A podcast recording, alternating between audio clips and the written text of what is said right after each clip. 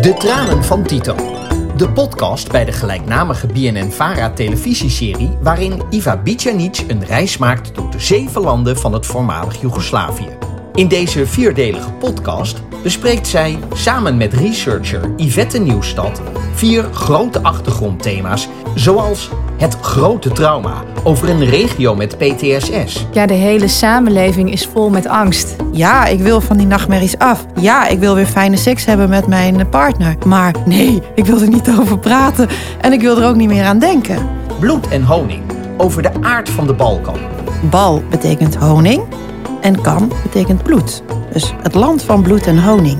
De diaspora over de vele mensen die de Balkan verlieten. En mijn moeder leert mij dus allemaal van die ouderwetse uh, woorden. en zo.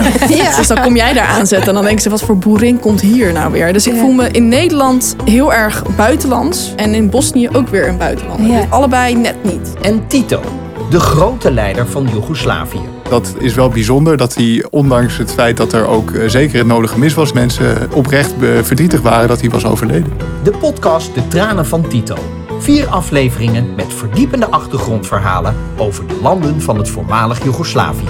Ga voor alle afleveringen van de televisieserie en van deze podcast naar bnnvara.nl slash van Tito.